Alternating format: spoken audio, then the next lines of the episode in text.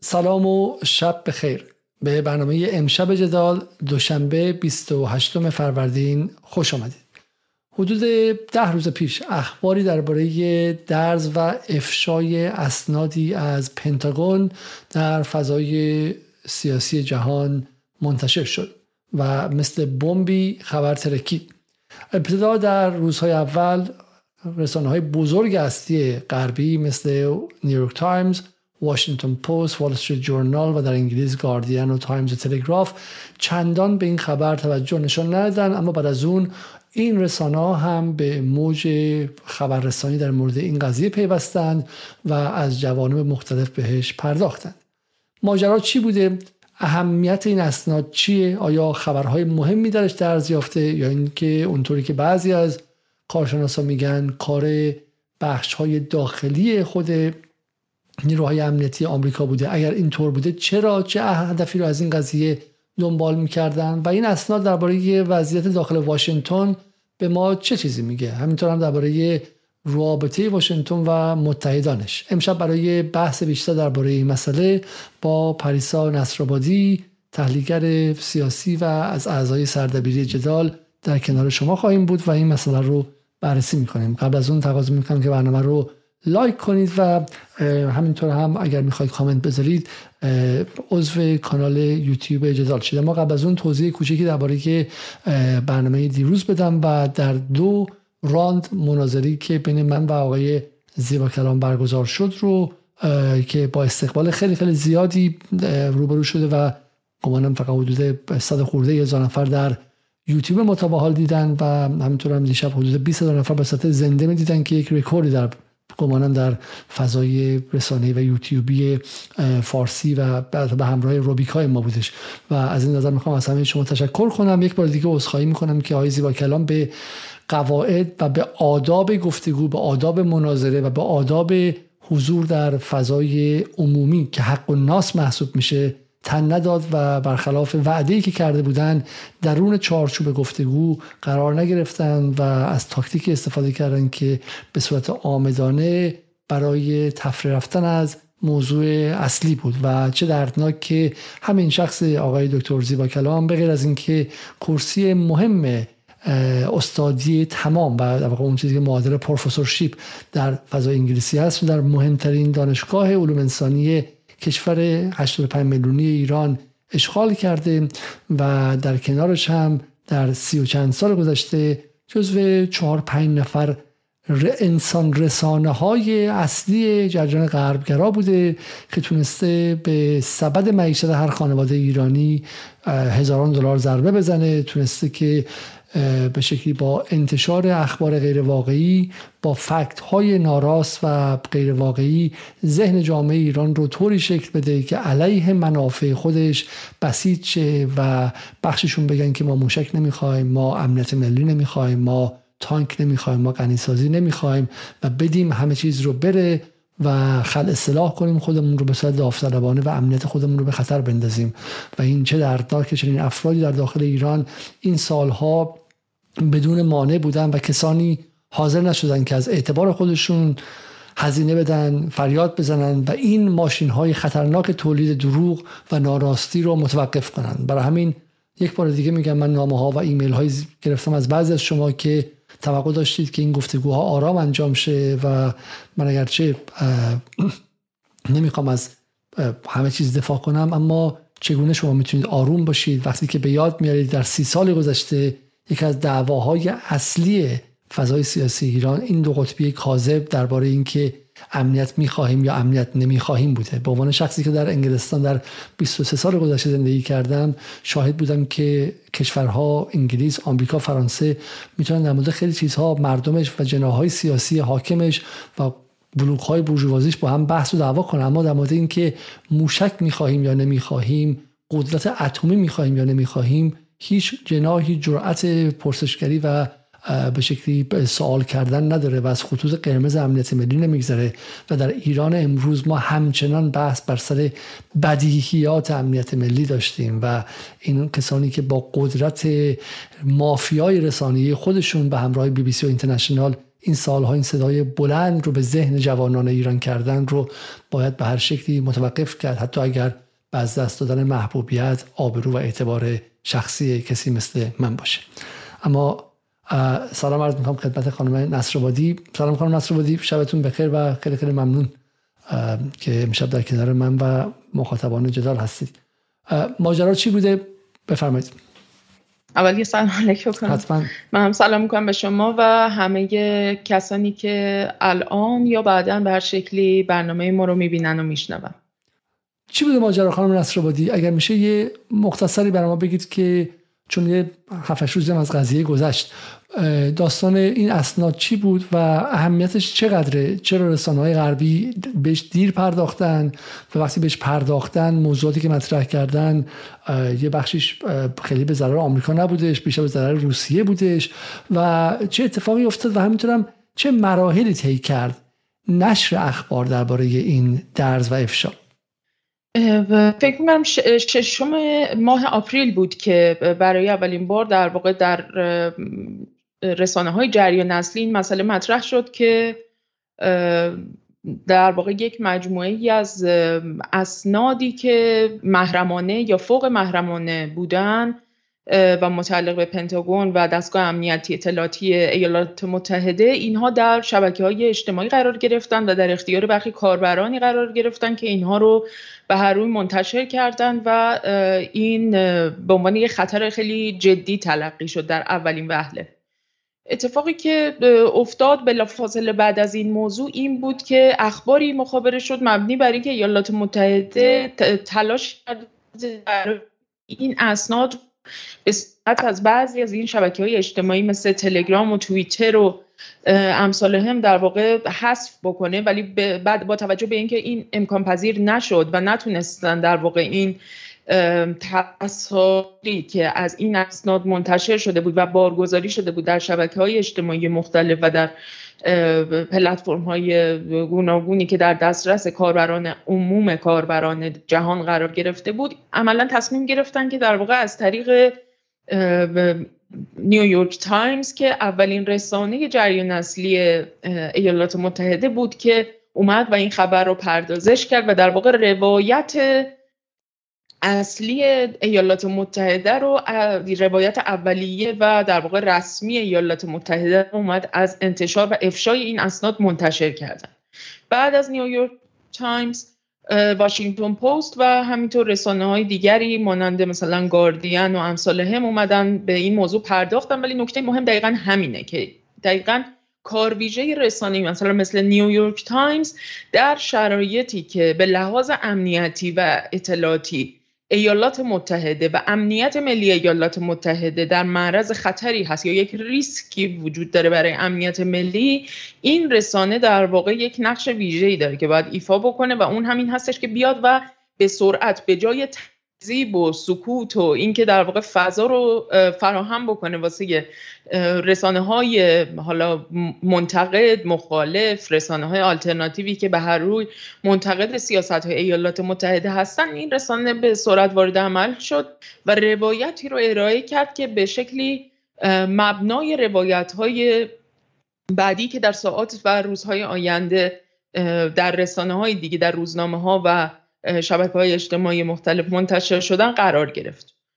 این اتفاقی بود که در همون ساعات اولیه پس از افشای در واقع این اسناد به وقوع پیوست و اونها نفس قضیه رو به هیچ وجه انکار نکردند در مورد اینکه این اسناد فیک یا قلابی هستند هیچ گونه اظهار نظر قاطعی صورت نگرفت. بعضی از مقامات ایالات متحده از پاسخ گفتن نسبت به واقعی که رخ داده تفره رفتن و در موردش سکوت کردن و گفتن فعلا هیچ نظری در مورد این مسئله ندارن. و نکته جالبی که مطرح شد این بود که گفته شد که وزیر دفاع لویداستین کسی بوده که در واقع بی اطلاع بوده. از اینکه برخی از این سنت ها که به ویژه مرتبط بوده با جنگ اوکراین و در واقع اطلاعات قابل توجهی رو در مورد صحنه نبرد در اوکراین افشا کرده بوده. اینها پیشا پیش از مثلا ماه فوریه حدودا در یک سری پلتفرم هایی که متعلق هستن عمدتا به یه سری کسانی که game بازی می‌کنن gamer ها مثلا شبکه دیسکورد. مثلا در اونجا منتشر شده بوده تعدادی از اونا ولی ظاهرا دستگاه امنیتی ایالات متحده نسبت به این قضیه چندان حساسیتی به خرج نداده بودن و وزیر دفاع هم در واقع در همون ساعت اولیه که این اسناد افشا شدن در روز 6 April اعلام کرد که برای اولین باری که داره از این موضوع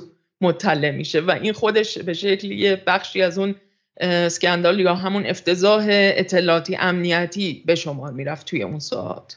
خب بعدش اتفاقی افتاد. ویژگی های متمایز این افشاگری چی بوده؟ چه اهمیتی داشته؟ و چه فرقی مثلا با افشاگری های بزرگی قبل داره؟ آیا چیزی در حد مثلا افشاگری که اسنودان کرد یا افشاگری هایی که تو ویکیلیکس ما سراغ داشتیم از با آسانج تو سال 2011 2010 در اون ابعاد بود یا اینکه نه؟ حالا یه به شکل لیک یا یک درز اسناد معمولی بودش.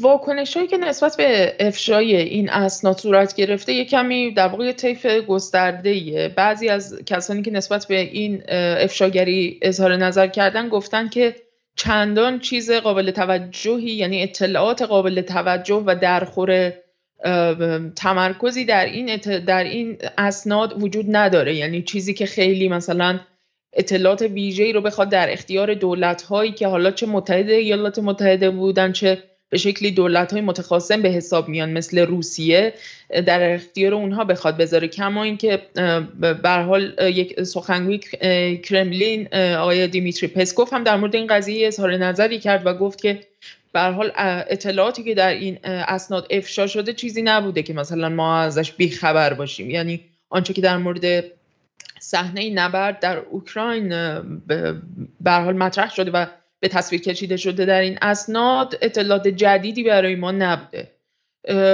سخنگوی دولت چین هم همچنین در مورد این مسئله به شکلی صحبت کرده بود که گویا به هیچ وجه سورپرایز نشدن یعنی شگفت زده نشدن از اتفاقی که افتاده از این افشاگری ها و به گونه اظهار نظر کردن که گویا صرفا این یک تاییدی این اسناد افشا شده صرفا تاییدی هستند بر اون تلقی که پیشا پیش وجود داشته مبنی بر اینکه به حال ایالات متحده در و در رأس ناتو به شکلی عامل جنگ افرودی در اوکراین و تحولات در واقع منازعات نظامی و درگیری هایی هستش که در نقاط مختلف از جمله در اوکراین در جریانه.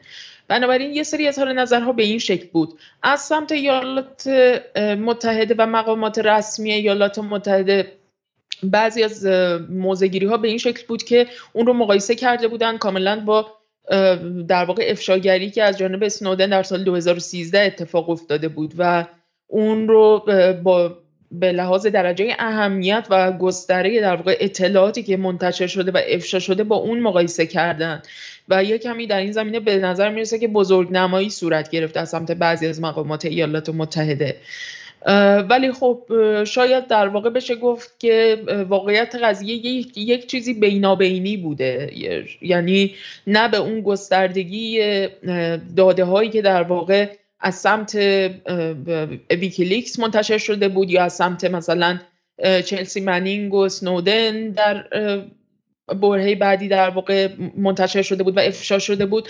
نه به اون بی اهمیتی که از جانب مثلا مقامات روسیه عنوان شده نسبت به این اطلاعات. چرا که به نظر می‌رسه که به خصوص متحدان ایالات متحده از این بابت بیش از خود ایالات متحده نگران شدن. این به نظر می‌رسه که نکته مهمیه که در واقع بیشتر از این که حالا صرفا بخواد مسئله امنیت ملی ایالات متحده رو تحت شعا قرار داده باشه بیشتر در رابطهش با متحدان ایالات متحده می‌تونه تاثیرات قابل توجهی به جا بذاره.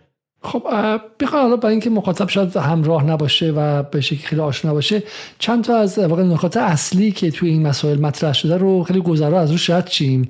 ببینیم که اصلا چه چیزی بوده و واقع لیک های اصلی که اتفاق افتاده چیه.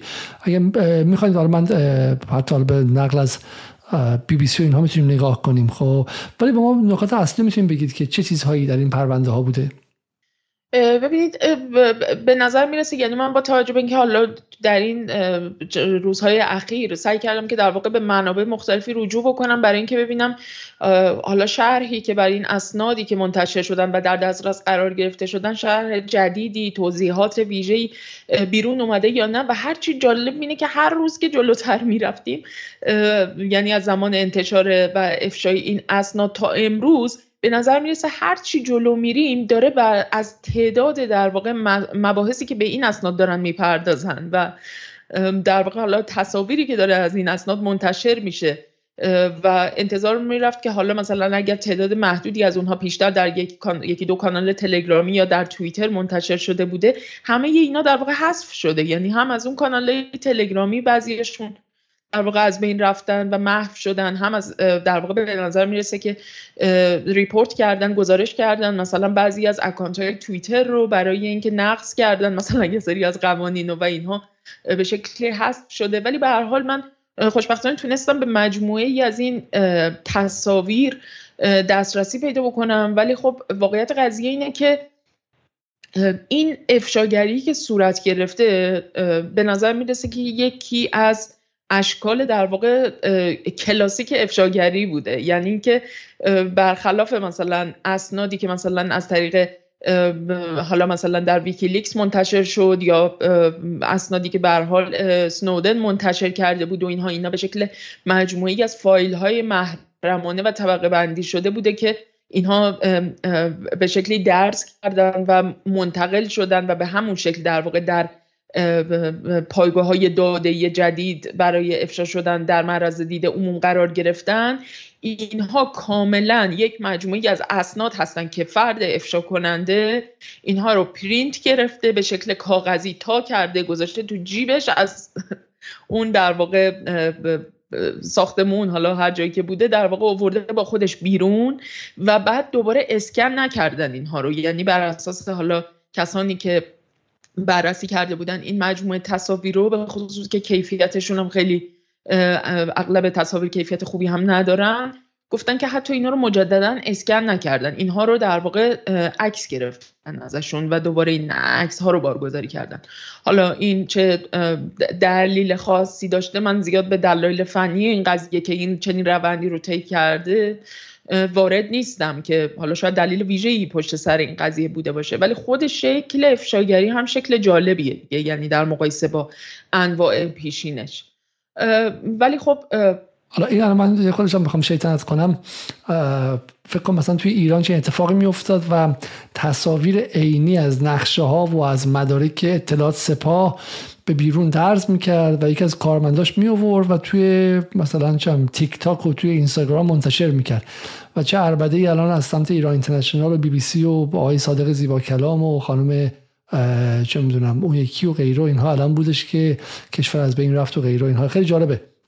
برای اینکه بفهمید این که این اصلا از داخل خود به شکلی پنتاگون اصل قضیه اومده و چکم نشده. حالا بهش می‌رسیم. بهش می‌رسیم. برای همین یه خورده بعضی ها هم شک و تردید داشتن. چرا باید چنین اتفاقی بیفته؟ آیا خود آمریکا خواسته بده بیرون و غیره؟ که حالا بهش می‌رسیم خود آمریکا در حال حاضر اصلا معنی میده یا نمیده. خب این بسیار نکته جالبی بودش. پس نحوه بیرون اومدن شما دیدیم. یه اتفاق خیلی جالب دستگیری اون پسر بچه‌ای بود که بهش منصوب شده این قضیه. خیلی پسر جوونیه درسته؟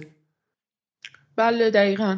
یک جوان 21 ساله است که ظاهرا یکی از نیروهای گارد هوایی ملی ایالات متحده است و به لحاظ درجه و در واقع اون رنکینگی که داره در ساختار نظامی ایالات متحده ارتش ایالات متحده واقعا به نظر نمی‌رسه. یعنی اونجوری که به حال افراد مختلفی در مورد این مسئله اظهار نظر کردن واقعا به نظر نمی‌رسه که فردی در چنین جایگاهی به شکل طبیعی امکان دسترسی به چنین اسناد فوق محرمانه ای رو داشته باشه. چون اگر مثلا به بعضی از این سند ها نگاه بکنین بالای اون تصاویر کاملا در مورد این قضیه نوشته که مثلا اینها top secret هستن یا NOFORN که یعنی در واقع هیچ فرد در واقع خارجی در این چارچوب در واقع این ساختار دستگاه امنیتی اطلاعاتی نباید به هیچ عنوان به اینها دسترسی پیدا بکنه. اونها بالای این اسناد درد شدن.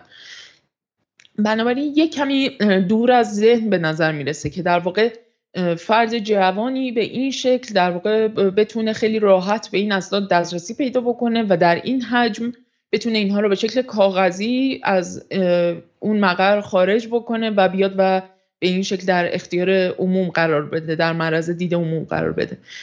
ولی خب این یک فرضی است که در واقع در موردش صحبت میشه که اتفاقا بعضی از مقامات با سابقه سازمان سیا یعنی کسانی که در CIA کار کردن در سالهای گذشته و به خصوص در اون دایره عملیاتی اداره در واقع سازمان سیا کار کردن که حالا احتمالا یه بخشی از صحبتاشون رو نشون میدیم.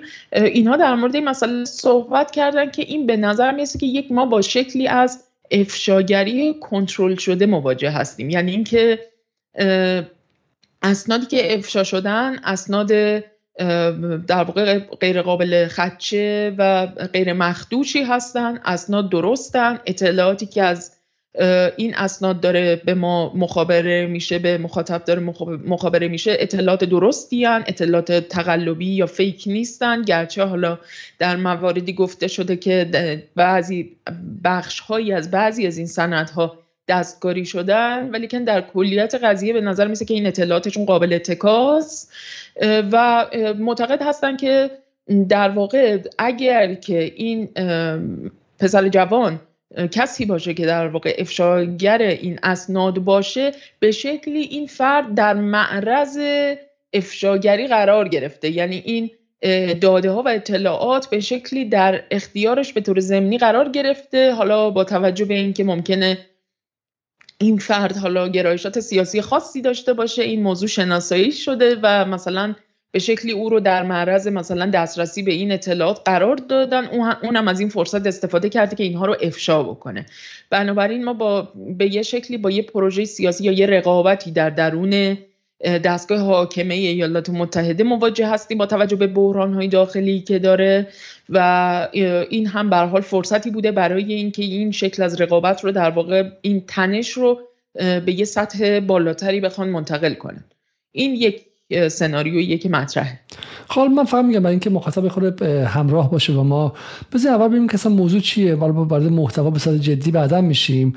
ولی یه نوکی به محتوا بزنیم و ببینیم که ماجرا چیه در حال حاضر. خب من از بی بی سی انتخاب کردم که به شکلی حرف و حدیثی نباشه. بی بی سی اعلام می‌کنه که what the leaks what the leaked Pentagon documents reveal eight key takeaways. هشت نکته ای که می‌خوام با خودمون از این چیزا ببریم. و حالا من یه بخشی هم بعدا صحبت خواهم کرد که هنر جنگ رسانه‌ای و هنر دفاع رسانه‌ای هنر دفاع رسانه‌ای رو ما در اینجا می‌تونیم ببینیم. یعنی یه لیکی اتفاق افتاده بعد قاعدتا یه آبروزی تمام عیار برای دولت آمریکا باشه. ولی می‌تونیم ببینیم که چگونه آمریکا کنترل می‌کنه. خب در واقع دمج کنترل می‌کنه و سعی می‌کنه که آسیبی که به آمریکا زده شده رو کنترل کنه. رسانه ها آقای صدا سیما آقایون روزنامه های ایران فارس تصنیم و غیره بیاموزید. وقتی که خبر در این ابعاد پخش میشه دیگه نمیان انکار کنن و سوت بزنن به اونور نگاه کنن بگن در مورد موضوع دیگه حرف بزنن. نه وقتی شما نمی‌تونید خبر رو انکار کنید میاید سعی می‌کنید که شما حداقل شما راوی تحلیل خبر باشید. یعنی یه مجبور خبر همه جا آمده در دنیای امروز که بچه های 16 ساله و 15 ساله gamer و بازی کامپیوتر کن توی دیسکورد پخشش کردن نمی‌تونی مقابل خود پخش خبر بایستی. اما می‌تونی کاری کنی که تو صاحب تحلیل خبر باشی بعد نویز روش تولید کنی. یه لایه نویز یعنی انقدر خبر زیاد میدی که اون لابلا خبرهای مهمتر گم میشه priority یا اولویت بندی با تو میشه به عنوان نیویورک تایمز بعد هم خبر رو به قول معروف مدفون می‌کنی. خب پس واقع پروسه انجام میدی رو خبر. و تویی که با صاحب خبر میشی. و الان نگاه می‌کنی نگاه می‌کنی که پنج روز از این قضیه گذشته و قضیه به گورستان اخبار منتقل شده. هیچ کسی در موردش صحبت نمی‌کنه. حالا اگه فکر کن نیویورک تایمز روش حرف می‌زد چه اتفاقی میافتاد؟ خب رقبا میمدن چین میمد روسیه میمد و غیره و این خبر اتفاقا کنجکاوی بیشتری به وجود میومد به میآورد. ولی اومده نیویورک تایمز کنجکاوی رو اطفا کرده با تحریف شده حالا تحریف شده خبر و و نویز های حول خبر بعد هم اصلا حوصله مخاطب رو سر برده. اون بوده که راوی و صاحب خبر شده. خب این مقایسه کنیم با ایران که یه خبر که میفته مثل مثلا بحث هواپیما و اینها یه خبر کوچیک میاد سقوط هواپیما اوکراینی. تو خبر سوم برام از روش رد میشه انگار اصلا میترسه سمتش بره. این این سطح عدم اعتماد به نفس رو ببینید. خب از روش رد میشه بعدم خب معلومه بی بی سی اینترنشنال یک خان نعمتی براشون باز شده و میان اون فضای خالی رو پر می‌کنن اون وکیوم رو پر می‌کنن با اخبار دروغین با تحلیل ها و می‌بینید که بلافاصله ارتشی از مخبرین و تحلیلگران فیکشون وارد میشن. خب این بی بی سی چی داره میگه؟ خبرها رو به این شکل چیده که حالا خود چیدمانش واقعا بانمکه میگه رئیس سازمان ملل خیلی به روسیه باج داده به عبارتی. اردن ترس از چیز داشته ترس از این داشته که چین درباره هواوی انتقام بگیره. خب Russian infighting over Ukraine dead. دعواهای داخلی روسیه درباره یک آدمی که توی اوکراین مرده. Western special force operating inside Ukraine این خبر مهمی خبر چهارم اومده. حضور نیروهای نظامی آمریکا در اوکراین. و US dims hope for Ukraine offensive امید روسیه آمریکا درباره اینکه اوکراین بتونه ضد حمله های انجام بده داره کم و کمتر میشه. این خیلی خبر مهمیه چون اگر شما اخبار آمریکا رو دنبال کنید می‌بینید که هر روز دارن وعده میدن که این بهار اوکراین بالاخره می‌خواد بیاد و زمین های اشغال شدهش رو پس بگیره و انتقام بگیره و همین لطفا بعد کلاه رو میچرخونن. ای تکس پیر های آمریکایی ای مال دنده های آمریکایی یه خود دیگه پول بدین یه 80 میلیارد 100 میلیارد 200 میلیارد دیگه ما سلاح بخریم برای اوکراین و همه چی درست میشه. این خبر هم خبر مهمی بود که روز که مصر به صورت مخفیانه مشغول تأمین سلاح و موشک برای روسیه است. این برای چی مهمه؟ برای اینکه ارتش مصر سالانه دو تا سه میلیارد فکر کنم کمک می‌گیره از آمریکا و تا حد زیادی آمریکایی و این هم خبر جالب بود. ساوت کره تورنت آن دلیورینگ وپنز اوکراین کره جنوبی هم خیلی خوشحال نیستش که به اوکراین اسلحه بفرسته. تمام دعواهای داخل بلوک طرفداران آمریکا رو ما می‌تونیم اینجا ببینیم. و حالا اینکه چین هم مثلی های آزمایشی رو تست کرده با غیر اینها. خب این خبرهای اصلیه. اما بذاریم بریم خانم نصرآبادی و لری جانسون رو ببینیم که فقط توضیح بدین شما قبلش که لری جانسون کیه. از این شاید جالب باشه برای مخاطبا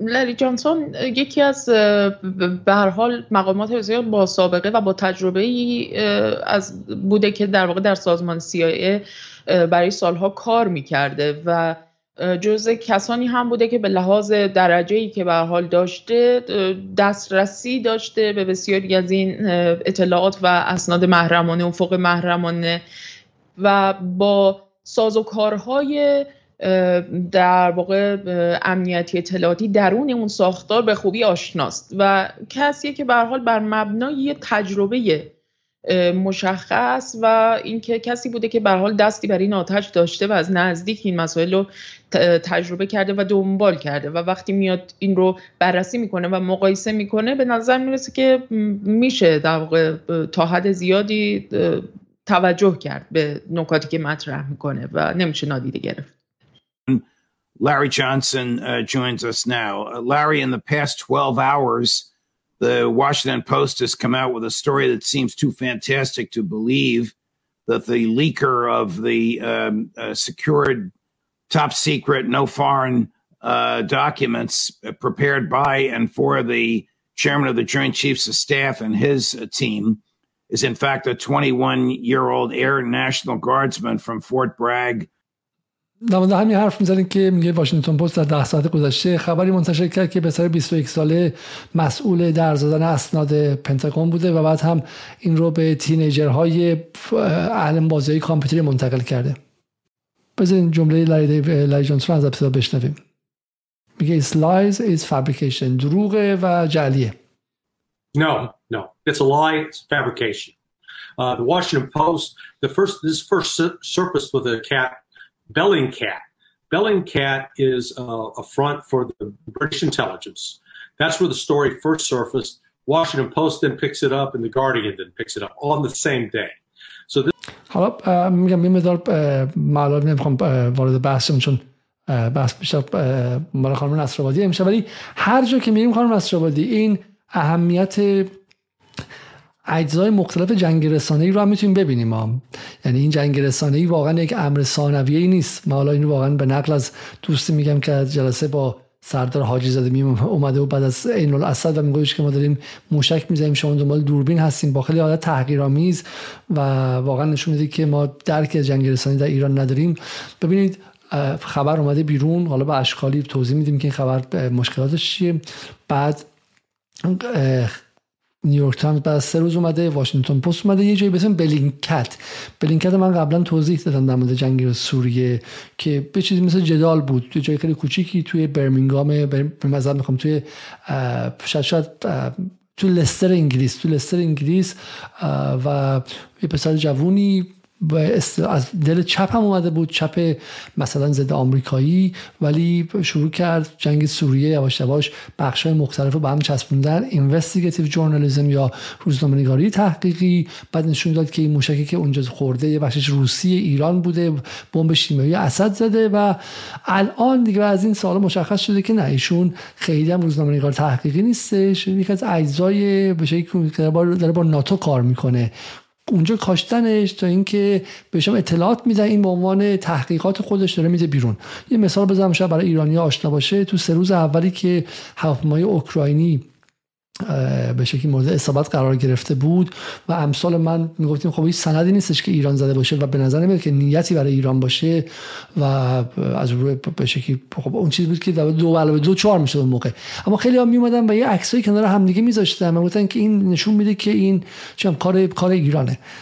در واقع اونها بر اساس اطلاعاتی بهشون درز داده می‌شد از طرف مقامات امنیتی آمریکا می‌دونستن ایران زده و ویژه اینکه آمریکا به ماهواره و به این چیزها دسترسی داشت و می‌دونست که این اتفاق افتاده و بعد اون روزنامه نگاری تحقیقی یک روبنا بود که توجیه کننده اطلاعاتی باشه که نمی‌خوام بیرون درز بدن. بلینکت هم چنین خاصیتی در این سالهای اخیر داشته یعنی اطلاعات بهش دادن و اون هم به شکلی روبنای اینوستیگیتیو و تحقیقی براش ساخته. This is a coordinated media strategy. This is a disinformation campaign. The documents are real. I'm not saying that the documents are fabrications. میگه این یک استراتژی هماهنگ شده رسانه ای بین گروه های مختلف از واشنگتن پست و بلینکت و غیره با هم دیگه است اسنادی که منتشر شده واقعیه من نمیگم اینا واقعی نیست They are not.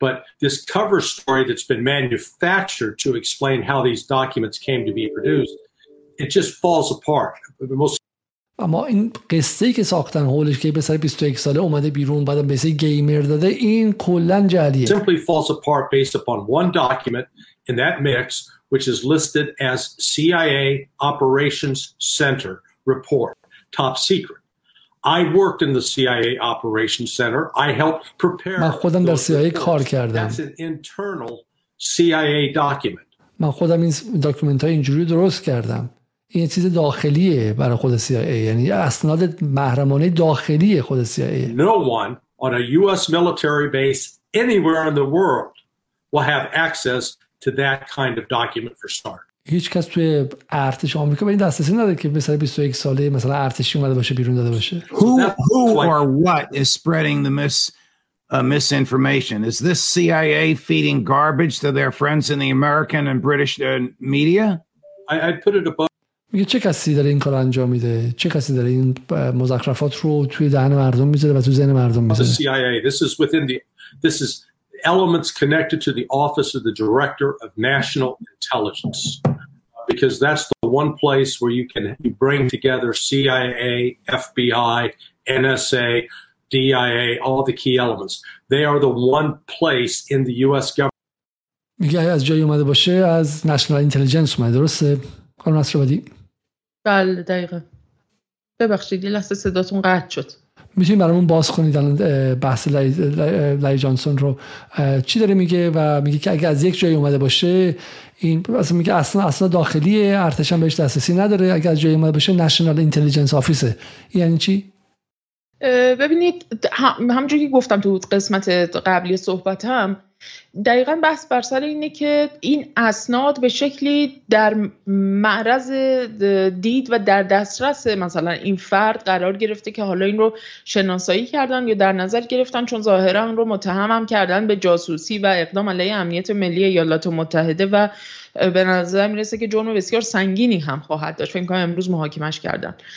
ولی نکته که هستش اینه که ببینید ما در چارچوب دستگاه های امنیتی اطلاعاتی ایالات متحده هم به هر حال نیروهایی داریم در سطح مقامات در واقع بلندپایه این نهادها که اینها به هر حال متعلق هستن هر کدومشون به یک اردوگاه سیاسی که در چارچوب اون استبلیشمنت یا دستگاه های که ایالات متحده با همدیگه اختلافات قابل توجهی می‌تونن داشته باشن تو بعضی از مسائل. به خصوص الان تو شرایط کنونی که ایالات متحده در شرایط ویژه‌ای قرار داره. چه به لحاظ داخلی و چه به لحاظ در واقع وضعیتی که داره در مناطق مختلفی که درگیر بوده در طی دهه های گذشته و الان با یک وضعیت بسیار بحرانی در برخی از این نقاط مواجهه.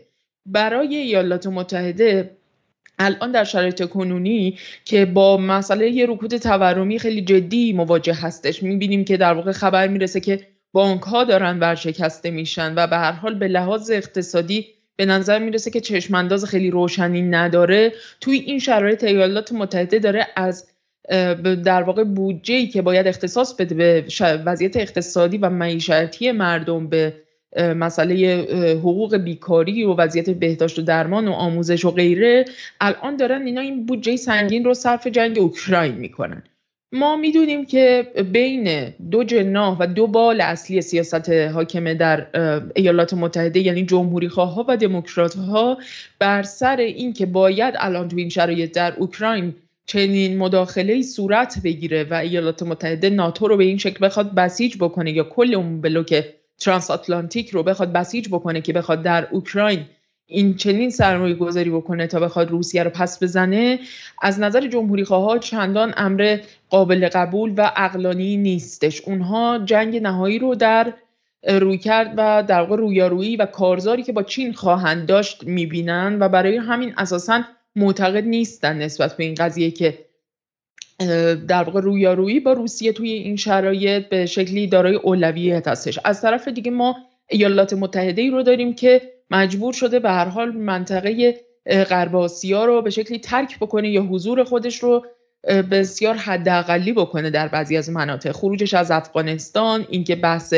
خروجش دائما از عراق مطرح میشه. مسئله حضورش در سوریه مطرحه و درگیری های قابل توجهی که به حال در سطح منطقه داره. اختلافاتی که حتی با کشورهایی مثل ترکیه که عضو ناتو هم هستن داره توی اون منطقه و نمی‌تونه خیلی بهشون اعتماد بکنه. و همینطور اختلافات قابل توجهی که با خود رژیم اسرائیل داره تو شرایط فعلی. یعنی با این جریانی که الان در تلاویو حاکم هستند و در قدرت هستند دولت بایدن به صراحت الان مشکل داره.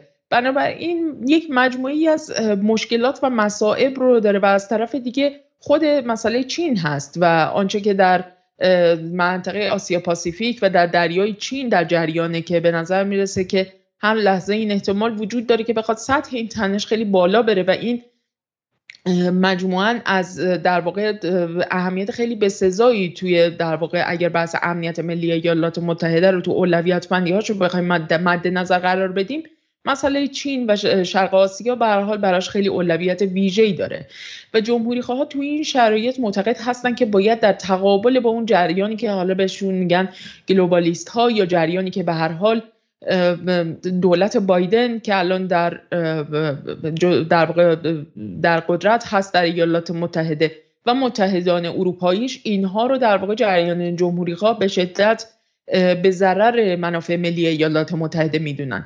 بنابراین چیز عجیبی نیست که اگر مثلا کسانی که به حال به اردوی جمهوری خواهان تعلق دارند و منتقد سیاست های کنونی دولت بایدن هستند و به حال بخش از مقامات بلندپایه سازمان های امنیتی اطلاعاتی ایالات متحده هستند بخوان از طریق یک افشاگری کنترل شده که از طرفی میاد و بخشی از این اطلاعات رو به شکلی در معرض دید عموم قرار میده ولی از طرفی امنیت ملی ایالات متحده رو به شکل خیلی جدی به چالش نمی‌کشه. یعنی اون داده ها و اطلاعاتی که در این اسناد افشا میشن اطلاعاتی نیستن که بخوان امنیت ملی ایالات متحده رو به عنوان یک کلیت واحد بخوان به چالش بکشن.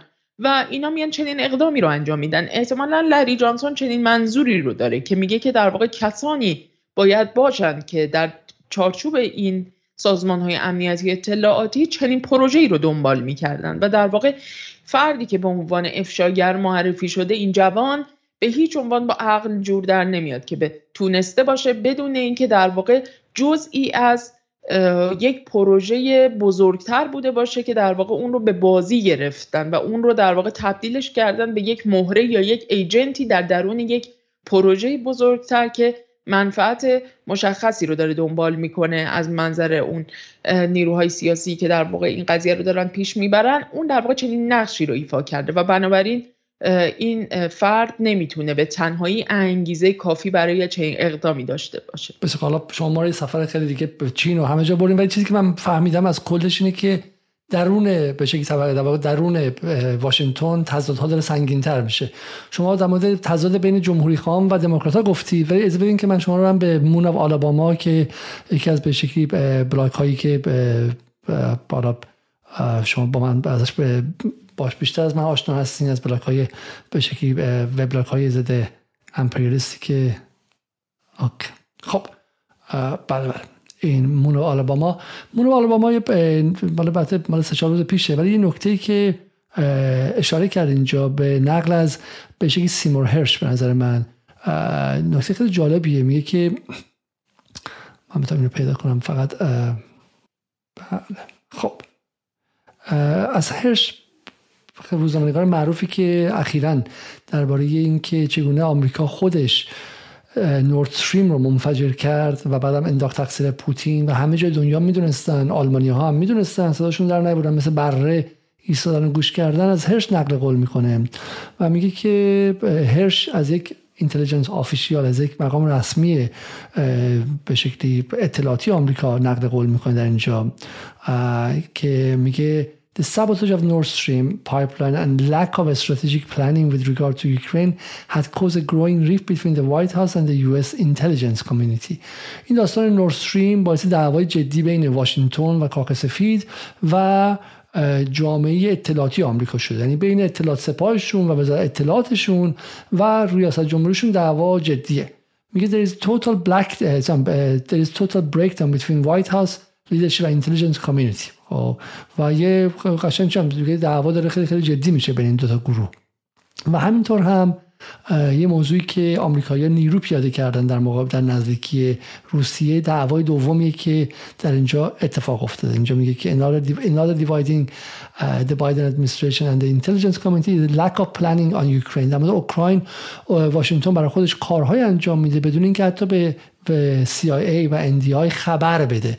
همینطور در مورد بحث به شکلی نورد استریم که یک کسافتکاری خیلی عمیقی در آمریکا بودن یعنی اول رفتن منفجر کردن بعد دستشون رو شد هم روسیه گفت بعد سیمور هرش نوشتش بعد اومدن گفتن که کار یک گروه اوکراینی بوده که با قواسی رفتن این کار انجام دادن. خودشون خندهشون گرفت و در آمریکا دیگه همه دارن به قضیه واقعا میخندن. کمدین هاشون دارن وارد میشن و دارن قضیه رو مسخره می‌کنن. و CIA و NDI میگن که کجا بودین شما چرا اصلا با ما مشورت نکردید؟ ببینید این عدم مشورت در داخل ساختار آمریکا یه ریشه ای داره دیگه. یادتون باشه سر قضیه عراق این قضیه گندش در اومد و این دعواها بین این دو تا گروه بوده و الان میگه این بیشتر شده. از این نظر نتیجه می‌گیره که احتمالا بخشی از واقع این اما حرفی که خانم خانم نصرآبادی فرمودن بخشی از واقع جامعه اطلاعاتی امنیتی آمریکا این اخبار بیرون داده که یه سیلی کوچولو به بایدن و به ادمنستریشن بایدن بزنه که بگه کجا چه کار داری می‌کنی؟ و بیشترش هم داره میاد. در واقع دعوای خودشون رو مثل زن و شوهر دعواشون کشیدن به خیابون. درسته؟ دعوای دعواشون کشیدن وسط خیابون و قضیه تا چین و کره جنوبی و غیره رفته و یه هزینه هم بر جامعه آمریکا و بر, بر حکومت آمریکا تحمیل کردن. ولی به قول شما هزینه کنترل شده ای باشه بوده. درسته؟ خب می‌خوام به این هزینه نگاهی کنیم. بفرمایید اگه چیزی هست بفرمایید شما نه نه نه ادامه بدید برای اینکه برای اینکه برای این هزینه آشنا شیم نگاهی کنیم ببینیم مثلا کره جنوبی رو با قضیه برخورد کرد مثلا شاید جالب باشه که این باعث تظاهرات شد در کره جنوبی و فکر کنم که این یک تونه دیگه فیلم از کره جنوبی داشته باشم بعد 미국 최고의 정보기관이 불법 스파이 활동을 우리나라와 같은 동맹국을 대상으로 자행해 온 것에 대해 깊은 유감을 표합니다. 명백한 진상 확인과 더불어 다시는 이런 일이 ما باورم نمیشه که آمریکا داره روی متحدان خودش متحدان خودش جاسوسی میکنه وی ارجنت دیمند ثرو اینوستیگیشن ما خواهان یک تحقیق جدی هستیم که به شکلی چیزای اینجوری در آینده رخ نده 할 것을 강하게 촉구합니다. این گمان مال وزارت خارجه به کره جنوبی بود درسته؟ بله ظاهرا سخنگوی وزارت خارجه. است خب از این اتفاق اینجوری گذشتم به ما داریم دیگه. حالا فکر شما بهتر بتونید توضیح بدین. چون سر زمانی که به شکلی اون لیک قبلی اتفاق افتاد و مثلا مشخص شد که آمریکا از مرکل صدر اعظم آلمان هم جاسوسی می‌کرده و شنود می‌کرده آلمانی ها هم خیلی ناراحت شدن. ولی خیلی مهمه که بعدش اتفاق نیفتاد. و رد شدن رفتن. این بازم یه نشانه هستش این. این برای ما باز کنید یعنی, یعنی چی آمریکا از متحدان خودش جاسوسی می‌کنه؟ ببینید مسئله اساسی اینه که بعد از جنگ اوکراین ایالات متحده بسیار تلاش کرد برای اینکه این مسئله رو نشون بده که این بلوک ترانس آتلانتیک و مجموعه حالا شامل خود ایالات متحده و اون بلوک متحدان آنگلوساکسونش و اتحادیه اروپا و همینطور کشورهای دیگه که به شکل اقماری بخشی از متحدان سنتی ایالات متحده هستن مثل آمریکای مثل کره جنوبی مثل ژاپن و کشورهای نظیر اینها. اینها هم در واقع به شکل کاملا همه بسیج میشن همه در مورد اینکه باید در واقع این مسئله اوکراین این تنش به حد نهایی خودش برسه و روسیه بزنن زمین همه با همدیگه متفق القول هستن.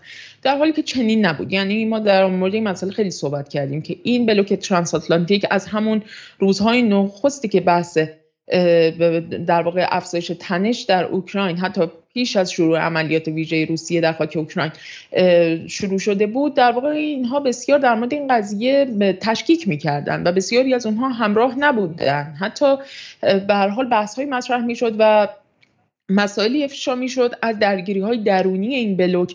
اما دائما رسانه های جریان اصلی و دولت های این بلوک در واقع تلاش کردن برای اینکه نشون بدن که چنین اتفاق نظر و چنین وحدتی وجود داره در این بلوک که وجود نداشت. الان ببینید مسئله چیه؟ کره جنوبی یکی از همون کشورهایی که در واقع از ارسال تسلیحات به اوکراین خودداری کرد یعنی آخرین بار فکر می‌کنم تو همون ماه فوریه بود که این سنت ها هم باید ناظر به همون قضیه باشه.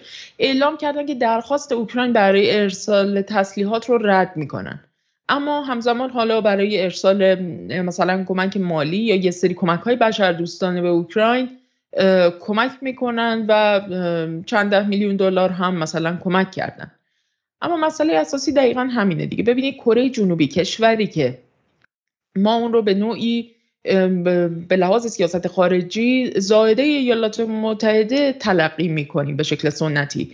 چنین کشوری حتی در این تنش اوکراین در مناقشه اوکراین میاد و در واقع سر باز می‌زنه از اون چه که از سمت ایالات متحده نسبت بهش مطرح میشه. و اگه خاطرتون باشه زمانی که در واقع رئیس مجلس ایالات متحده نانسی پلوسی به کره جنوبی هم سفر کرده بود هم چندان در واقع استقبال شایانی ازش نشده بود و که در واقع اون نخست وزیری که قرار بود باش دیدار بکنه و اینها به بهانه اینکه من قرار شام دارم و اینها خودداری کرده بود. یعنی نوع برخوردی که داره با امپراتور میشه توی این دوره بسیار تحقیرآمیز و جهات مختلف حاکی از اینه که اون چیزی که ما مدام داریم ازش صحبت می‌کنیم تحت عنوان اینکه آقا جان توازن قوا در این دنیا تغییر کرده. این اربابی که یک سری از این های زبان نفهم در ایران متوجه نمی‌خوان بشن که دیگه اون اربابی سابق نیست که بتونین از قبلش حالا به شکلی بهرهمند بشین و امیدی داشته باشین به اینکه یه کمی مثلا حالا یه جایی بخواد شلخت دل رو بکنه که شما همون زیر جمع بکنین این خبرها دیگه نیست. یعنی اون الان دیگه خودش درگیر یک سری های خیلی جدیه که حتی متحدین طبیعیش مثل کره جنوبی هم دیگه بهش چندان به اون شکل سابق وقعی نمی نهند حالا ولی متاسفانه اینها نمی‌خواد در واقع باور بکنن این مسئله رو و حالا اسناد پنتاگون هم اگر بیاد در این زمینه افشا بکنه و لیک بکنه که مثلا بگه که ایالات متحده داره رصد می‌کنه متحدان طبیعی خودش رو که ببینه که اینها چقدر وفادارن و کی ممکنه که خنجر بزنن سر کدوم به زنگاه ممکنه که در واقع داره اینها رو شنود می‌کنه داره زیر نظر گرفته داره به اشکال مختلف جاسوسی اینها رو می‌کنه تا ببینه که اینها چقدر از اینکه دارن پیروی می‌کنن از سیاست هایی که داره از واشنگتن دیکته میشه راضی هستن. خب راضی نیستن. الان این اسناد داره نشون میده که ایالات متحده متوجه شده که مقامات کره جنوبی به هیچ عنوان از اینکه بخوان در واقع به شکلی درگیر بشن بیش از اندازه توی مناقشه اوکراین اساسا ناراضیان و این چیزیه که به هر حال کاملا از روی کرد و عمل کرد. خود کره جنوبی تا این لحظه یعنی در 15 ماه گذشته از زمانی که این مناقشه شروع شده واضح بوده. اما حالا اومده به شکل اسناد محرمانه هم اومده افشا شده. ولی که کره جنوبی لحنش بسیار در واقع اون سخن وزارت خارجه که صحبت کرده بسیار لحن عصبانی داره. یعنی داره میگه که ما توضیح می‌خوایم. شما به چه حقی مثلا دارین ما رو شنود می‌کنید و ما رو تحت کنترل گرفتید که ببینید که ما چه روی کردی داریم؟ ما استقلال سیاسی داریم. و این چیزیه که تا ده سال پیش احتمالا نمی‌گفتن. حتی حالا بالاخره اون موقع بعد می‌گفتن چون بالاخره میگم مرکل هم و به آلمان هم بعد ادای این در بیارن که ما استقلال سیاسی داریم. ولی اتفاقی که داره میفته اینه دیگه کشورهایی که بنیان امنیتیشون مال خودشون نبود و برون سپاری شده بود و واگذار شد به دولت آمریکا در ساختار امنیت آمریکایی پس از جنگ جهانی دوم قرار داشته مثل آلمان، ایتالیا به شکلی کره جنوبی و کشورهای اینجوری الان و ژاپن مثلا کشوری که میگم خودشون امنیت ندارن رو اینها به نظر میاد که اتفاقی داره میفته اینجا و دارن به فکر متفاوتی می‌رسن. در منطقه خودمون که می‌دونیم بالاخره از سعودی امارات و غیره. حالا این بحث شو بزنین یه نگاهی کنیم که به قول معروف امپراتور اگر متوهمه و از دوستانش هم جاسوسی می‌کنه به قول وودی آلن it's true that I'm paranoid but doesn't mean that someone is not following me. درسته که من پارانوید هستم اما دلیل نمیشه کسی منو دنبال نمی‌کنه. ببینیم که این دوستان چقدر واقعا وفادار هستن بهش نه. خب این خبری که ما از همین اسناد دیدیم درباره UAE یا United Against Emirates یا امارات متحده عربی. negotiating weapons repair facility with Russia اینو همیشه توضیح بدین خانم نصرآبادی. این اتفاقا یکی دیگه از به نظرم سندهای خیلی قابل توجهی بود که اومده بیرون و واقعا جالب توجه بود. از این نظر که خب نشون می‌داد که در واقع امارات به عنوان یک کشور ذره‌ای در حاشیه خلیج فارس که در واقع عملا امنیت خودش رو هرگز نمی‌تونسته بدون کمک ایالات متحده بدون اون پایگاه ها و بدون اون تأسیسات نظامی که ایالات متحده در خاک اینها مستقر کرده نمی‌تونن اینا تمرین بکنن. این یه مسئله خیلی واضحه. ولی حالا باید ببینیم که در واقع این چرخ گردون چطوری چرخیده که حتی امارات متحده عربی که در واقع همچنان به هر حال اینجور تفسیر میشه که به هر حال در اون بلوک امنیتی غرب قرار داره. اما ما می‌بینیم که این اسناد میان نشون میدن که افسران اطلاعاتی روسیه نسبت به این قضیه با افتخار صحبت کردن که امارات متحده عربی رو تونستن متقاعد بکنن. که در واقع با افسران روسی همراهی بکنن علیه سازمان های اطلاعاتی امنیتی ایالات متحده و بریتانیا. یعنی یک پر این از سند در واقع داره پرده برداری می‌کنه از یک همکاری امنیتی اطلاعاتی که امارات می‌خواد دست در دست روسیه علیه ایالات متحده و بریتانیا انجام بده. خب خیلی اتفاق مهم امارات یعنی اماراتی که هستیش هستیش برآمده از به شکل امپراتوری فروشکسته انگلیس و بعد تحویل دادنش به امپراتوری آمریکا بوده. هستیش از 1970 به این سمت برآمده از بنیان امنیتی آمریکا و به شکل انگلو آمریکن بوده. الان میاد و با روسیه پشت این فقط نشون میده که چقدر امپراتور ضعیف و فرتوته درسته؟ کاملا همینطوره. تو در ماه مارس بود فکر می‌کنم که این سخنگوی خزانه داری ایالات متحده هم گفته بود که در واقع امارات متحده عربی یکی از مهمترین شرکای روسیه است برای دور زدن تحریم هایی که آمریکا و متحدانش علیه روسیه وضع کردن و گفته بود که در واقع یک مجموعه ای از کالاهای آمریکایی رو امارات داره به روسیه صادر می‌کنه. چه کالاهایی؟ کالاهایی که شامل همون نیمه رسانه ها یا کالاهای در واقع که به نوعی با صنایع های تک مرتبط هستن و اینها در واقع اماراتی که داره وساطت می‌کنه تو این قضیه. و خب مجموعه اینها اینو بذارید کنار این قضیه که حالا در مورد مسئله تسلیحات و اینها هم دیگه این الان مثلا فقط عربستان یا مثلا مصر یا ترکیه و کشورهای نظیر اینها که همه به شکلی در بلوک امنیتی غرب بودن در طی دهه های گذشته نیستن. یا مثلا امارات هم الان داره مثلا برای اینکه یه بخشی از تسلیحات خودش و مثلا برای اوورهال تسلیحات نظامیش یا مثلا به حال یک مراکز تعمیری رو بخواد مثلا برای تعمیر و نگهداری منطقه واسه تسلیحات نظامی خودش بخواد چیز بکنه فراهم بکنه میاد با یه شرکت روسی مذاکره می‌کنه نه با یه شرکت آمریکایی. خب اینا اونم در میانه این جنگی که در واقع همه می‌خوان از جهات مختلف به حال مثلا این بلوک غرب تلاش می‌کنه روسیه رو تحت فشار قرار بده ما از جانب کشورهای ثروتمند و به نسبت به حال بازیگران فعالی مثل امارات داریم می‌بینیم که نوع دیگری از بازیگری رو اینها انتخاب کردن توی این دوره و این خیلی قابل توجهه. من می‌خوام وارد بحث روانکاوی شم دیروزم به آقای زیبا کلام روانکاوانه گفتم بحث شخصی نبود بحث اینی که خب ساختار ذهن بشر به شکلی برآمده از اون سالهای ابتدایی شکل و ساختار سایکی ساختار روان تعیین می‌کنه که ما چگونه به جهان نگاه کنیم و به شکلی نقشی که ما برای نماد اقتدار که پدر هستش در به شکلی خانواده سنتی قائل میشیم. بهش میگن superego با حالا بگه اونایی که روانکاوی به تخصصی انجام میدن بهتر میدن. و وقتی که این فرو میپاشه شخص می‌تونه دچار روانپریشی و غیرشه. و این چیزی شما گفتید این که ارباب در حال فرسود شدنه و ارباب در حال به شکلی از دست دادن اقتدارشه و در حال به شکلی افوله و به نظر میاد که غربگرایان در جاهای مختلف دچار یک از یک اضطرابی در حال حاضر هستن. ولی اگر این کلا فرو بپاشه و ابسنت یا قایب بشه می‌تونه دچار روان پریشی هم بشه. و من واقعا نگرانم که اگر غربگرایان در ایران هم نپذیرن نفهمن و با این مختصات جهان جدید و نظم نوین جهانی آشنا نشن و خودشون رو وفق ندن دچار یک روان پریشیشیم و خیلی هم خطرناکه چون اینا بخش مهمی از تکنوکراسی ایران هستن بخش مهمی از اساتید دانشگاه روزنامه نگاران و خطرناکه. این ما یه بخشهایی داریم که در ماخولیا هستن. هنوز فکر می‌کنن پدر زنده است که پدر مرده. فکر می‌کنن ارباب زنده است به قول مالکوم ایکس که می‌گفت این به برده خونگی ها خودشون رو انقدر این همانند می‌کنن و هم منفعت می‌دونن که گمان می‌کنن که صابخونه و در واقع ارباب بخش خانوادهشونه.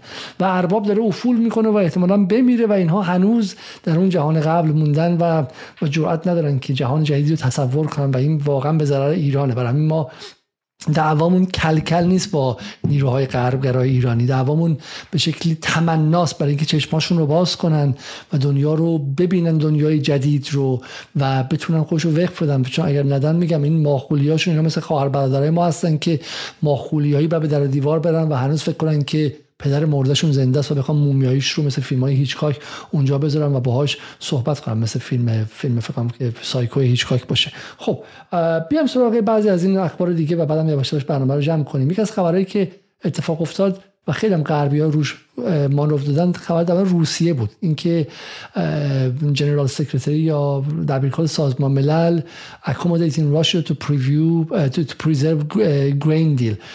با روسیه ساخت و پاک کرده و چشش رو به روسیه میبنده و داره بهشون باج میده. ماجرا این چی بودش خانم نصرآبادی؟ ببینید همونجور که گفتین حالا در مورد روسیه ولی یه چیزی که جالبه اینه که بخش زیادی از این اسناد حالا به در واقع روسیه و اوکراین مرتبطه. اما این مورد خاص مورد خیلی جالبیه به خاطر اینکه در واقع اومده ایالات متحده به شکل جاسوسی دبیر کل سازمان ملل رو کرده. یعنی حالا گفتگوهاش با معاونش رو اومده رصد کرده و جاسوسی کرده که نشون میده که بر حال گوتریش مثلا خیلی زیاد نسبت به ادامه پیدا کردن این مناقشه اوکراین چندان در واقع از این موضوع خیلی راضی نیست و از این موضوع خیلی نگرانه از اینکه در واقع دولت های این بلوک ترانس آتلانتیک و به خصوص ایالات متحده مدام دارن دولت های دیگر رو تحت فشار قرار میدن برای اینکه تسلیحاتی رو صادر بکنن به اوکراین به خصوص تسلیحات خطرناک و به شکلی سلاحایی که به نوعی حتی بخشی از اونها ممکنه جزگی از سلاح کشدار جمعی هم به حساب بیان داره اینها رو تحت فشار قرار میده. از این موضوع بسیار نگران و ناراضیه. اما چیزی که در واقع بر مسئله اصلی هستش اینه که در ماه فکر کنم جولای سال گذشته بود که بحث ارسال قلات به, یه سری از کشورهای آفریقایی به خصوص مطرح بود. اون در این اسناد داره در واقع به اون قضیه اشاره می‌کنه که یک گفتگوی بین در واقع همین آیه گفترش دبیر کل سازمان ملل و مقامات روسیه صورت گرفته بوده مبنی بر اینکه اینها به شکلی یک قراردادی رو داشته باشن یک توافقی رو داشته باشن برای اینکه قلاتی که قرار از دریای سیاه تو دریای سیاه در واقع متمرکز هستش و اینها رو از طریق دریای سیاه قراره که در واقع انتقال بدن به کشورهای آفریقایی به خصوص. این سر جای خودش باقی بمونه. از این جهت در واقع ظاهرا مذاکرات گوترش با روسیه به شکلی بوده که حالا یه قدری نرم بوده یا به گونه ای بوده که در واقع سعی کرده که مقامات روسیه رو به شکلی ترغیب بکنه که پایبند باشن به این قرارداد. بسیار خب ولی متوجه شده پس واقعا بحث قلات بوده. بحث قلات بوده ولی الان دارن به این شکل میگن که انگار مثلا چند بالا اومده و ساخت و پاختی پشت پرده کرده. پس به عنوان دبیر سازمان ملل برای دفاع از حق حداقل چه می‌دونم سی تا 40 کشور آفریقایی. امنیت غذایی کشورهایی که بیش از 80 درصد از مثلا گندم خودشون رو مثلا از روسیه تامین می‌کردن. خب بریم سراغ موضوع بعدی. اگر میشه ما میگم چون تو سه چهار دقیقه آینده می‌خوام برنامه رو تموم کنیم. بحث دریای چین ماجراش چیه؟ اون به فکر می‌کنم برمیگرده به همون در واقع سندی که مرتبط هستش با کشور انگلیس و اینکه در واقع یک بمب هایی رو قرار در دریای چین بیاد مستقر بکنه و به شکلی همونجوری که حالا این اسنادم که منتشر شده بودن در مورد این مسئله صحبت می‌شد که در واقع اون گروه پنج چشم یا Five Eyes که شامل ایالات متحده انگلیس استرالیا کانادا و نیوزلند میشه در واقع این پنج کشور که به شکلی با همدیگه یک قرارداد یک توافق جمعی و توافقی که مبنی بر همکاری های امنیتی اطلاعاتی با هم دیگه دارن. اینها بیش از هر کس دیگه ای در واقع نگران هستن بابت اطلاعاتی که نشت کرده. و این به نظر می‌رسه که این هم یکی از اون اسنادی بوده که در واقع نشون میده که این کشورها چه تحرکاتی رو در منطقه آسیا پاسیفیک دارن و چطور دارن به شکلی خودشون رو آماده می‌کنن برای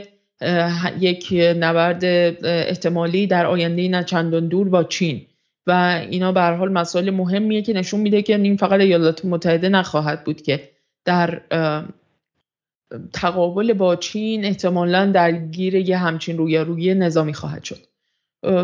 در, در مقابل این در واقع اسنادی هم در مورد خود چین هست در مورد اینکه داره در واقع مجموعی از تسلیحات پیشرفته جدید رو تست می‌کنه در مورد فرستادن فضاپیماها به فضاپیماهای جدید و تست کردن اونها در مورد اینکه به شکلی داره به لحاظ تسلیحاتی چگونه داره از یک سری امکانات خیلی ویژه استفاده می‌کنه که خیلی از این کشورهای در واقع غربی هم از بخشی از اون این تسلیحات بی بهره هستند و همین این به حال باعث نگرانی این ایالات متحده است. موضوع چین هم ببینیم. موضوع چین میگه که Uh, leaked Pentagon documents suggest the US is not only deeply involved in the Ukraine crisis but also has been long eavesdropping on allies. نشون میده که روسیه آمریکا نه فقط در به خیلی عمیقی در جنگ در بحران اوکراین خودش رو گیر انداخته بلکه در از متحدانش هم جاسوسی می‌کنه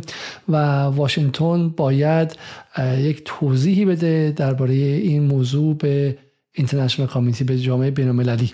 این رو سخنگوی چین گفت. یه نکته جالب این که نه چین نه روسیه خیلی روی این اسناد مانور چندانی ندادن. یعنی خیلی چیز کردن که واقعا چیز عجیبه چرا به نظرتون؟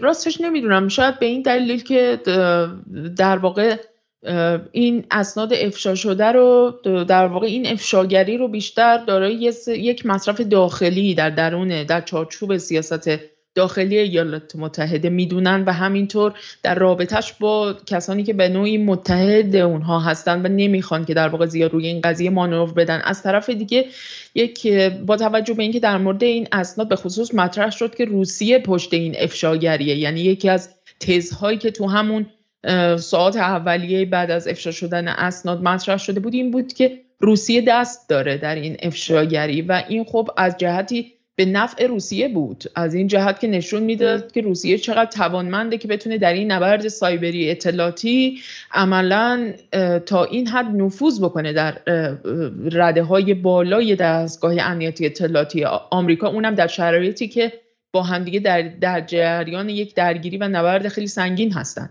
از این نظر به نظرم می‌رسه که یه تاکتیکی بود به خصوص از سمت روسیه برای اینکه نشون بدن که ما خودمون از پیش بسیاری از این اطلاعات رو ازش مطلع بودیم و می‌دونستیم. اینا چیز جدیدی برای ما نداشته.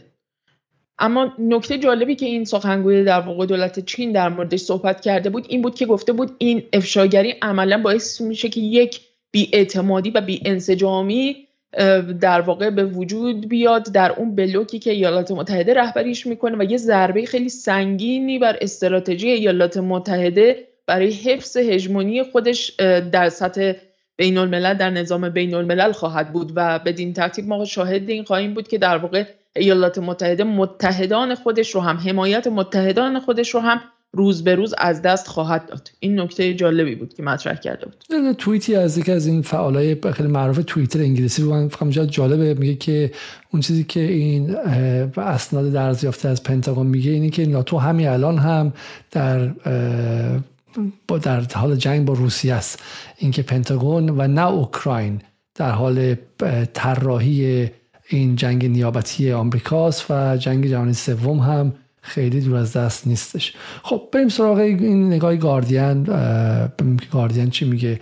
میگه که up to 50 UK special forces present in Ukraine and this year UK leak suggests US leak suggests. میگه حدود 50 تا به شکلی نیروی ویژه انگلیس هم در اوکراین حضور دارن. چون انگلیسی ها همیشه می‌گفتن که کسایی که رفتن خودجوش بودن داوطلب. ولی نشون میده که جنگ جنگ ناتوه یعنی حال تصور کنید که اگر روسیه میستاد تا اینکه ناتو این جنگ رو شروع کنه و زلنسکی به شکلی اوکراین به ناتو بپیونده و بعد این کار رو انجام شه.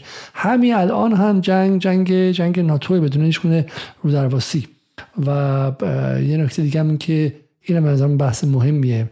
Ukraine هم بحث نیویورک تایمز که Ukraine war plans leak prompts Pentagon investigation که در واقع بحث اصلی اینجا به نظر من اینه اینه که چگونه این قضیه در مورد اوکراین رو رسوا می‌کنه و شما باید اخبار آمریکا رو گوش کنید روز به روز و بجه در این یک سال و دو ماه باید گوش می‌کنید که هر روز چقدر قصه پیروزی پیروزی و فتح و فتوحات زلنسکی رو برای مردم آمریکا آوردن در حالی که در واقع جنگی بوده که داشتن میباختن بر اساس گفته همه به شکلی تحلیلگران سیاسی و نظامی.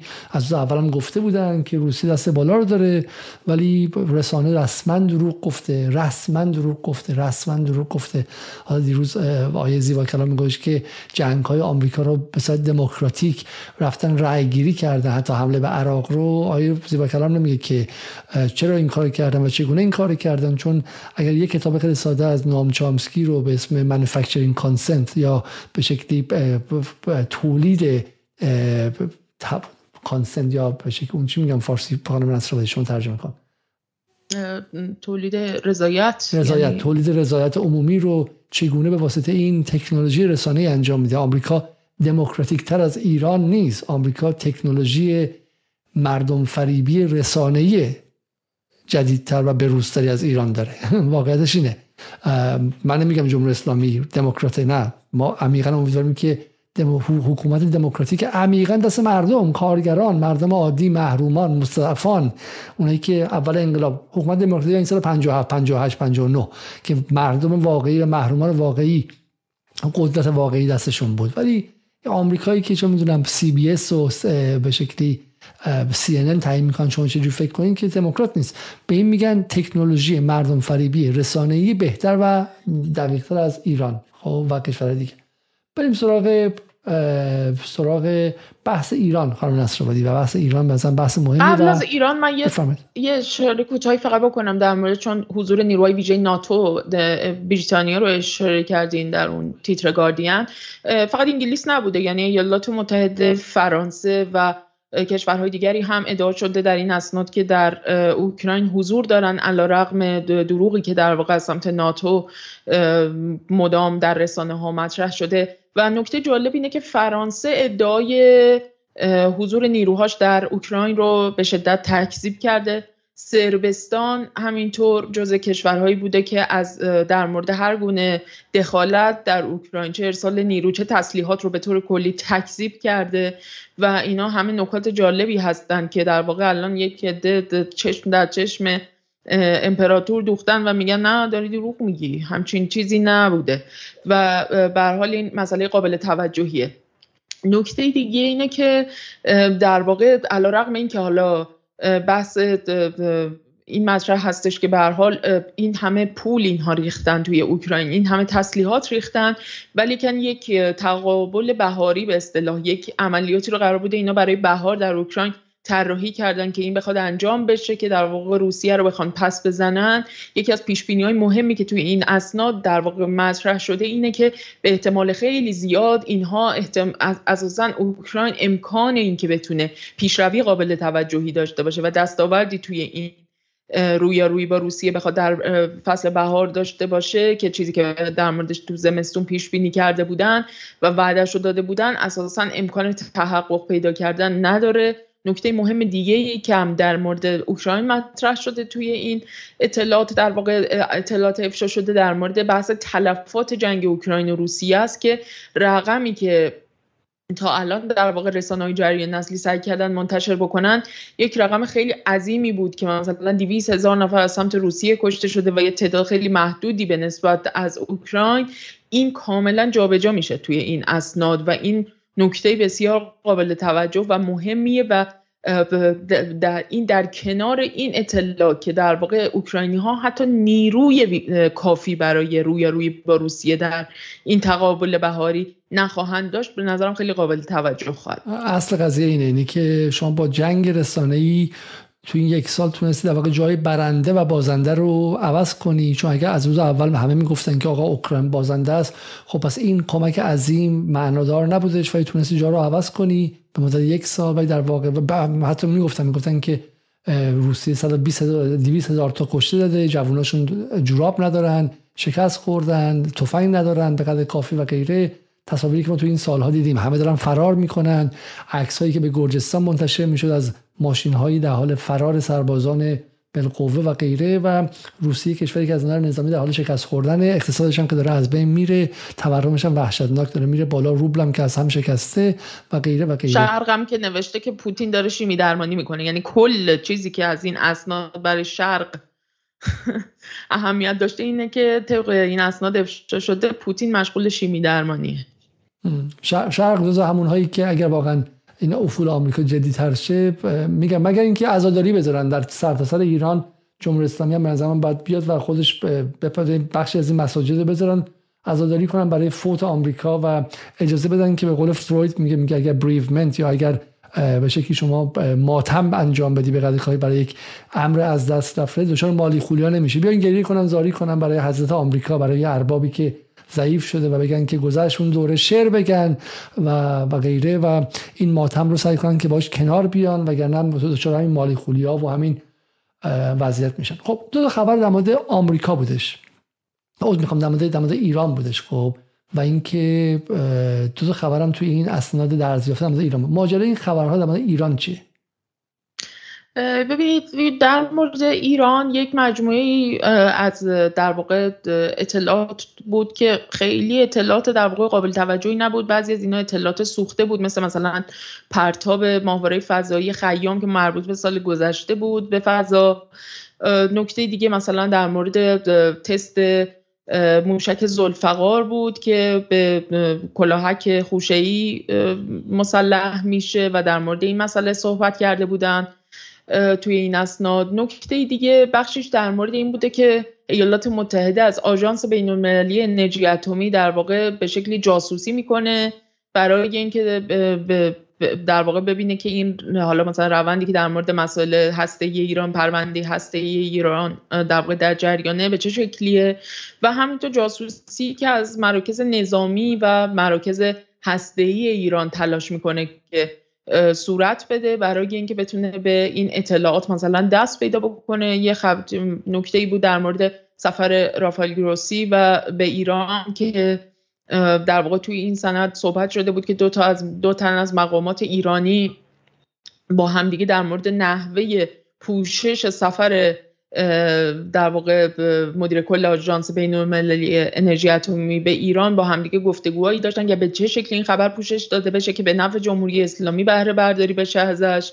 و همینطور در مورد به حال یک مجموعی از تلاش های ایران برای اینکه بتونه یک در واقع یک سری تلاش هایی که داره ایران انجام میده برای در راستای پرونده در واقع در راستای توان موشکی خودش و تسلیحات جدیدی که احتمالا در در واقع با روسیه و چین احتمالا با همدیگه تبادلاتی خواهند داشت در زمینه امور تسلیحاتی و این عملا باعث به شکلی پیشرفت بیشتر ایران در بخش موشکی و تسلیحات پیشرفتش خواهد شد. اینا نکاتی بود که در مورد ایران مطرح شده بود و یه سری نکات هم در مورد اسرائیل بود که به نظرم خیلی قابل توجه بود.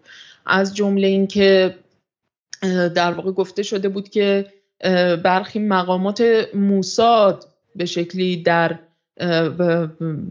به راه انداختن این اعتراضات علیه دولت کنونی حاکم تلاویو دست داشتن و به شکلی به خود مقامات موساد این اعتراضات رو سازماندهی کردن. حالا اینکه با واسطه به شکلی وصل بودن به ایالات متحده یا نه چیزی در موردش گفته نشده بود. در مورد اینکه دارن تلاش می‌کنن که اسرائیل رو مجاب بکنن که بخواد یه مجموعی از تسلیحات در واقع خطرناک رو به اوکراین تسلیم بکنه و در واقع اوکراین رو کمک بکنه توی این نبرد هم در موردش صحبت شده بود. ولی در مورد اینکه اسرائیل موافقت کرده یا نه من چیزی ندیدم. البته کیفیت سنت هم خیلی پایینه.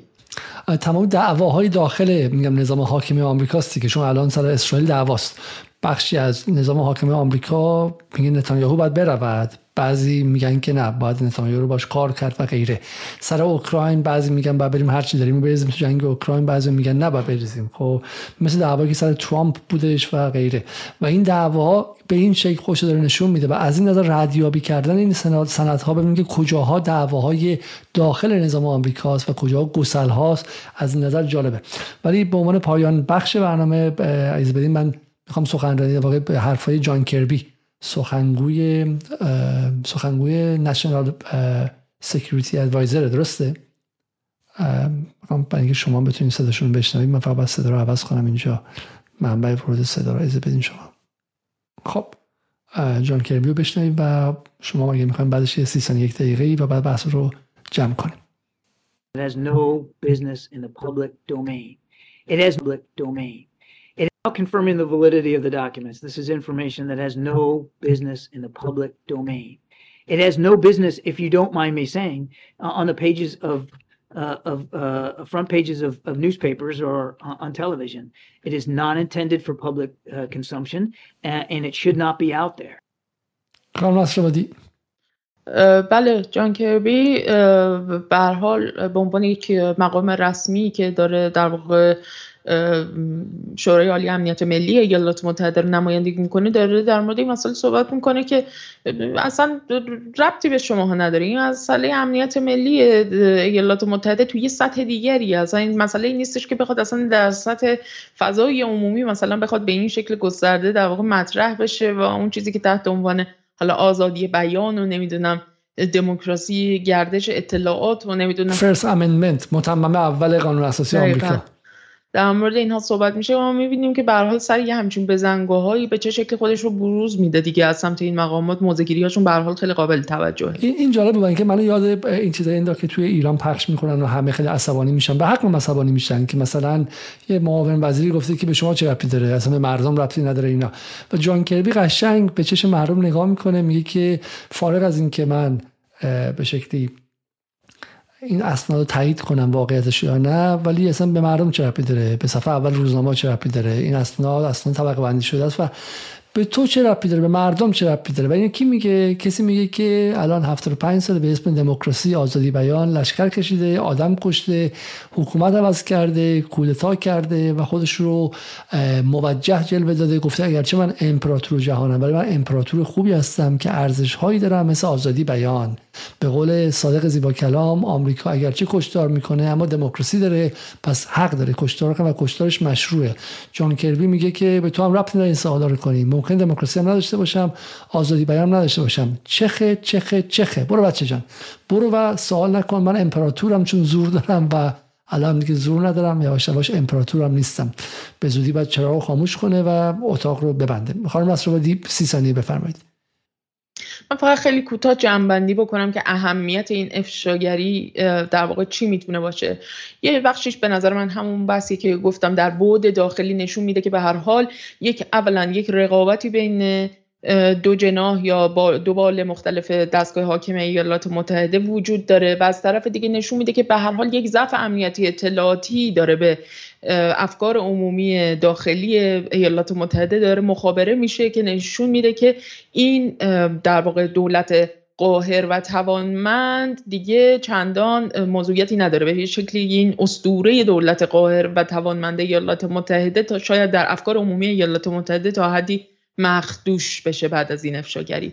یک بعد دیگه داره که در واقع در درون اون بلوک ترانس آتلانتیک یا اون بلوک کشورهای متحد غربی به شکلی اهمیت پیدا می‌کنه و اون نشون میده که اولا فرمانده بلوک غرب ضعف داره. یعنی امنیت داخلی و امنیت ملی خودش رو نمی‌تونه تامین بکنه. دیگه ما چطوری بیایم تخم مرغمون رو بذاریم تو سبد اون و در واقع ازش انتظار داشته باشیم که بخواد امنیت ملی ما و جهان رو بخواد تامین بکنه. در نتیجه ما باید یه فکری به حال خودمون بکنیم. مثل امارات مثل ترکیه مثل عربستان مثل مصر که در واقع در این اسناد نشون داده شده که اینها چطور دارن بازی های دیگری رو برای خودشون تعریف می‌کنن.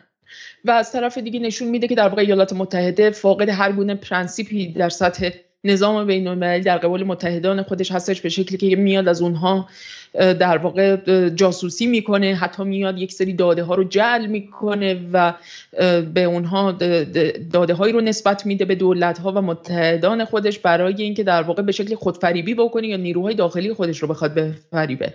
برای اینکه در واقع بتونه سیاست های خودش رو پیش ببره. و از طرف دیگه نشون میده که به چه شکل گزینشی یک سری داده ها و اطلاعات رو در مورد وقایعی که در جریان هستش در اختیار متحدان خودش قرار میده و از اونها در مقابل طلب همراهی و یک وفاداری حداکثری داره.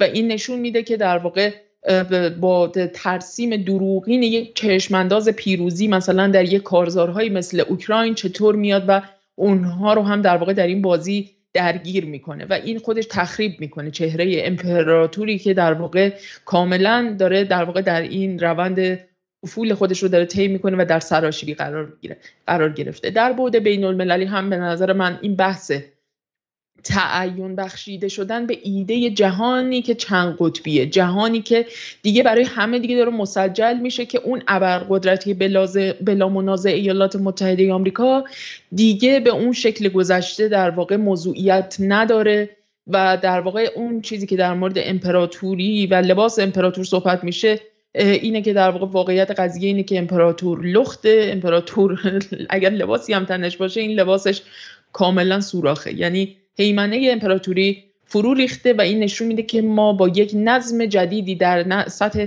امنیت بین الملل در واقع مواجه خواهیم بود که چهره و وجوه دیگری خواهد داشت. بسیار خب ممنون از شما از همه دوستانی که تا این لحظه همراه ما بودن. حدود یک ساعت و 24 دقیقه.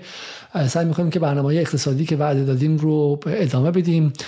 چرا که نیازمند یک موج اجتماعی هستیم برای تغییرات در داخل و حرفایی که زدیم و همینطور هم برنامه ها رو در شب آینده در مورد اتفاقات خیلی خیلی پرسرعتی که داره انجام میشه ادامه خواهیم داد. احتمالاً برنامه درباره دلار زدایی خواهیم داشت و دیدار خیلی خیلی مهم لولا از چین. که شاید فردا در موردش صحبت کنیم. قبل از رفتن برنامه رو لایک کنید برای ما کامنت بذارید و در توییتر بویژه با هشتگ جدال درباره برنامه ما نظر بدید و ما هم اونها رو ریتوییت خواهیم کرد تا اینکه شما مخاطبان جدال همدیگه رو پیدا کنیم و بتونیم با همدیگه در مقابل این صد عظیم سانسور خبری از سمت مافیای رسانه‌ای غرب و غربگرایان داخل ایران فائق بیایم و اجازه بدیم که مردم ایران بتونن و اخبار واقعی دسترسی پیدا کنن و با بتونن منافع خودشون رو ازش دفاع کنن. ببینید در مورد همین اتفاقات در دو هفته گذشته چقدر خبر اومد در ایران؟ تقریبا میشه گفت هیچ چقدر خبر در بی بی سی اینترنشنال اومد. به صورت خیلی خیلی تحریف شده و به صورت خیلی خیلی کنترل شده و در چنین جاهایی که شما می‌فهمید که دسترسی به رسانه های آزاد و مستقل چقدر چقدر چقدر مهمه. تا شب دیگر و برنامه دیگر خدا نگهدار.